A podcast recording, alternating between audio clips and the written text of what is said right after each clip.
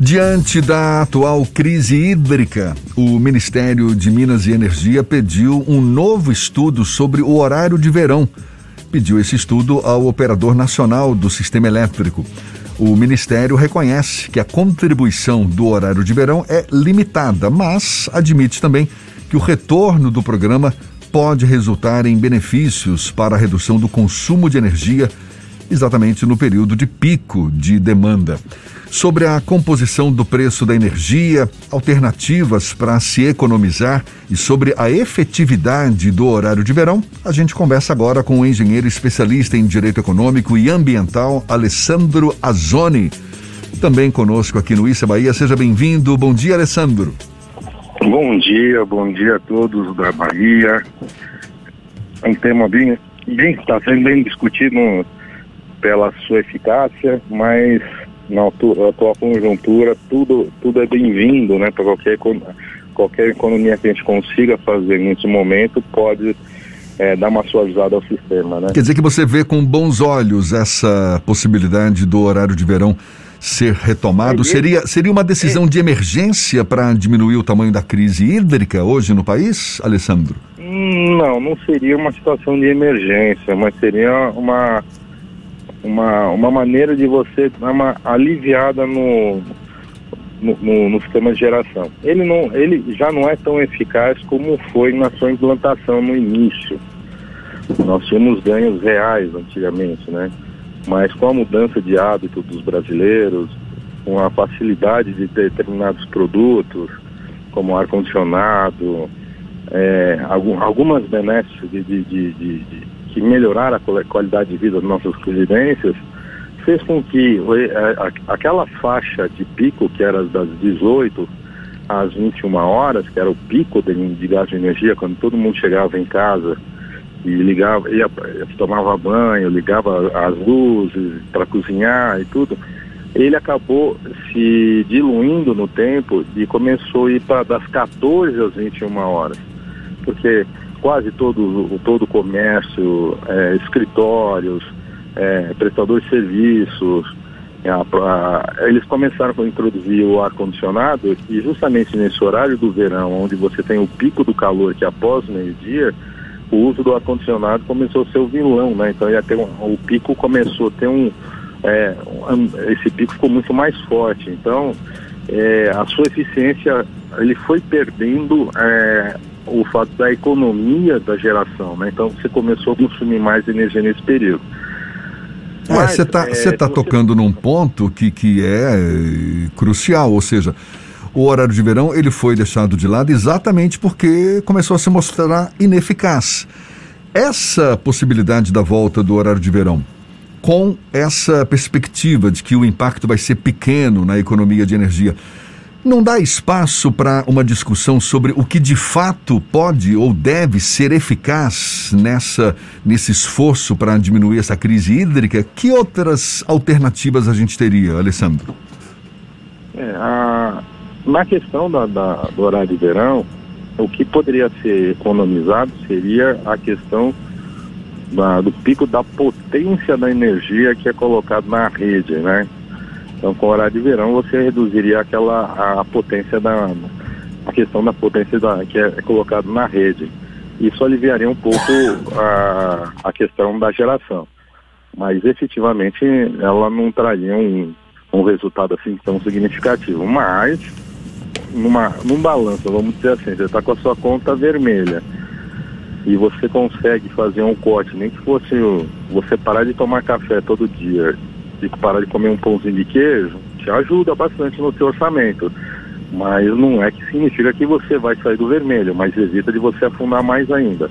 Outras medidas, é, já tão, é, nós já estamos tomando desde a crise de 2001, que foi a pior delas, é, nós conseguimos reduzir a nossa matriz energética, que era mais de 80% de dependência das hidrelétricas, hoje nós estamos já com 60%, 65% de dependência. Outras matrizes energéticas já entraram. A, a eólica já entrou com 14%, é, já está entrando a, a, a, solar também já começa a ter um, uma, uma representatividade de 0,3%.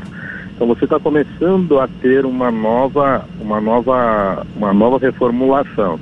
O que poderia ser feito é realmente é, ter um incentivo por parte do governo na, na questão da, da, da implantação nas residências e nas indústrias e no comércio das placas fotovoltaicas, que aí nós teremos gerações, é, é você ter geração de energia doméstica e empresarial colocada na rede no período, no período de energia solar. Então isso ajudaria bastante, porque você teria fontes individuais entrando na rede. Mas para isso ainda o processo é muito caro. É, você fazer uma implantação de uma numa residência ou é de 20 a, a 40 mil reais. Não é todos que têm essa condições de fazer, nem tomando empréstimo, mas você, como nós estamos com a população já meio endividada e você colocar mais um custo, ela se paga no tempo, mas é, deveria ter um incentivo parte do governo nesse sentido de que para essas implantações com isenção, com, é, com algum, alguma linha de crédito especial a custo muito baixo, e isso ajudaria bastante também. Você acredita que nesse debate que nós estamos fazendo hoje, em 2021, sobre economia de energia e sobre uma iminente possibilidade de um apagão elétrico, mesmo que o governo ainda considere remota, esse debate sobre ao retorno do horário de verão ele seja importante ou ele acaba sendo contaminado por esse receio que a população tem de enfrentar um novo apagão, como aconteceu lá em 2001? É, a questão do apagão, a questão do apagão, é, realmente o, ele pode ser iminente desde que a gente não tenha, é, a, a, se todos continuarem é, gastando energia da maneira que era, que era anterior. Mas é, em, estudo, em estudo que a gente vê é que a, o consumo de energia ele diminuiu em relação àquele período a, anterior. Mas é, não é uma redução por questão de eficiência energética, por uma questão de custo da tarifa elétrica. É, mas ainda continua. A, a discussão essa questão da discussão mostra que nós temos que investir em outras matrizes energéticas. Nós estamos, ontem mesmo, a Europa também começou a entrar em colapso no, na questão da, da, energia elétrica, ficou muito cara. É, a Inglaterra estuda a, a, as possibilidades de implantações de placas fotovoltaicas, energia solar. É, a Espanha também está com um problema de, de geração de energia e procurando outras matrizes. Essa discussão devia ser levada mais é, intensa, porque se já, já teve um momento histórico em 2001 e ela continua recorrente, é, nós temos que buscar realmente. E, Brasil, e o Brasil tem uma capacidade solar muito grande, as eólicas mostraram um resultado muito bom. Nós estamos entre as 10 maiores geradoras de energia pelas, pelas eólicas, eu sei que é um investimento muito alto mas ela é eficaz. Essa discussão tem que ser colocada à tona e, e, e fazer um planejamento nessa, nesse processo de geração de energia.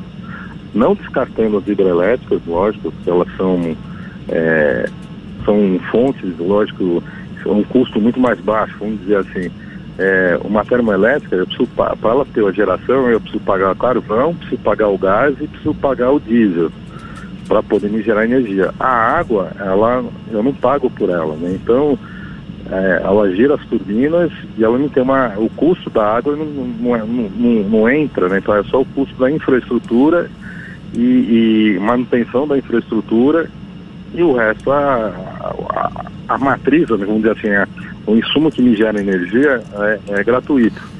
Então, é, que nós temos que tirar dessas lições é realmente fazer um planejamento energético para o setor, para o Brasil inteiro, para que isso não aconteça mais nos próximos anos. Por quê? Se nós estamos buscando um crescimento econômico, uma retomada de crescimento econômico, e nós não temos o, nós estamos com o risco de achatar essa, uh, esse desenvolvimento por causa de falta de energia, praticamente é, desequilibra, né? Você fala assim, ó, é uma crise é uma crise hídrica que afeta a energética, que afeta o crescimento econômico e a recuperação da economia como um todo, como geração de emprego. Então, esse contexto tem que entrar na pauta de desenvolvimento econômico do Brasil, né? A gente está conversando aqui com o engenheiro especialista em direito econômico e ambiental, Alessandro Azoni, sobre essa crise hídrica aqui no país, a possibilidade da volta do horário de verão. Essa crise, Alessandro, é a pior dos últimos 91 anos, segundo o próprio Ministério de Minas e Energia. Agora, não é a primeira vez que a gente se depara com o nível baixo dos reservatórios, ou seja, você falou em, também da, da importância de, de, ter um planejamento energético. A gente não teve planejamento energético, então, ao longo desses últimos anos? Não teve nada que a gente tivesse aprendido com outras crises para diminuir os impactos dessa atual crise? Nós tivemos, só que é, nós temos um ciclo de chuvas é, que abastecem os reservatórios. Então, quando você tem os reservatórios com uma situação confortável, é, você tem aqui, tem duas maneiras de você fazer esse controle da geração de energia, né? As curvas de, de nível ou o banco de água. Esse cálculo é feito por séries históricas, né? Você pega os últimos quatro anos e você faz uma projeção de quanto tem de chuvas é, quanto tenho de, de, capacidade de absorção da água nos meus reservatórios e com isso eu tenho que fazer uma projeção de quanto isso vai me gerar de energia. Esses picos de, de, de racionamento, é, de, de, de, estiagem, né, praticamente, com crise hídrica, elas são temporais. Então, só que de, de vamos dizer assim, de 2001 para cá, esses ciclos eles não têm chegado mais no 100% dos reservatórios. Ele acaba equilibrando uns 40%, 60%. E com essa contabilidade, você, você deixa de fazer novos investimentos porque é, o, resultado que eu tenho é efetivo para a geração do país naquele momento. Você só pensa realmente quando o dinheiro acaba ou quando você acaba, começa a ter escoamento da sua, da sua matriz, que é a água, né? E aí você, aí você entra de novo em choque. Mas vamos dizer assim, é, suponha que você faça todos os investimentos e planejamento energético para 2022. E 2022 é o período de chuvas.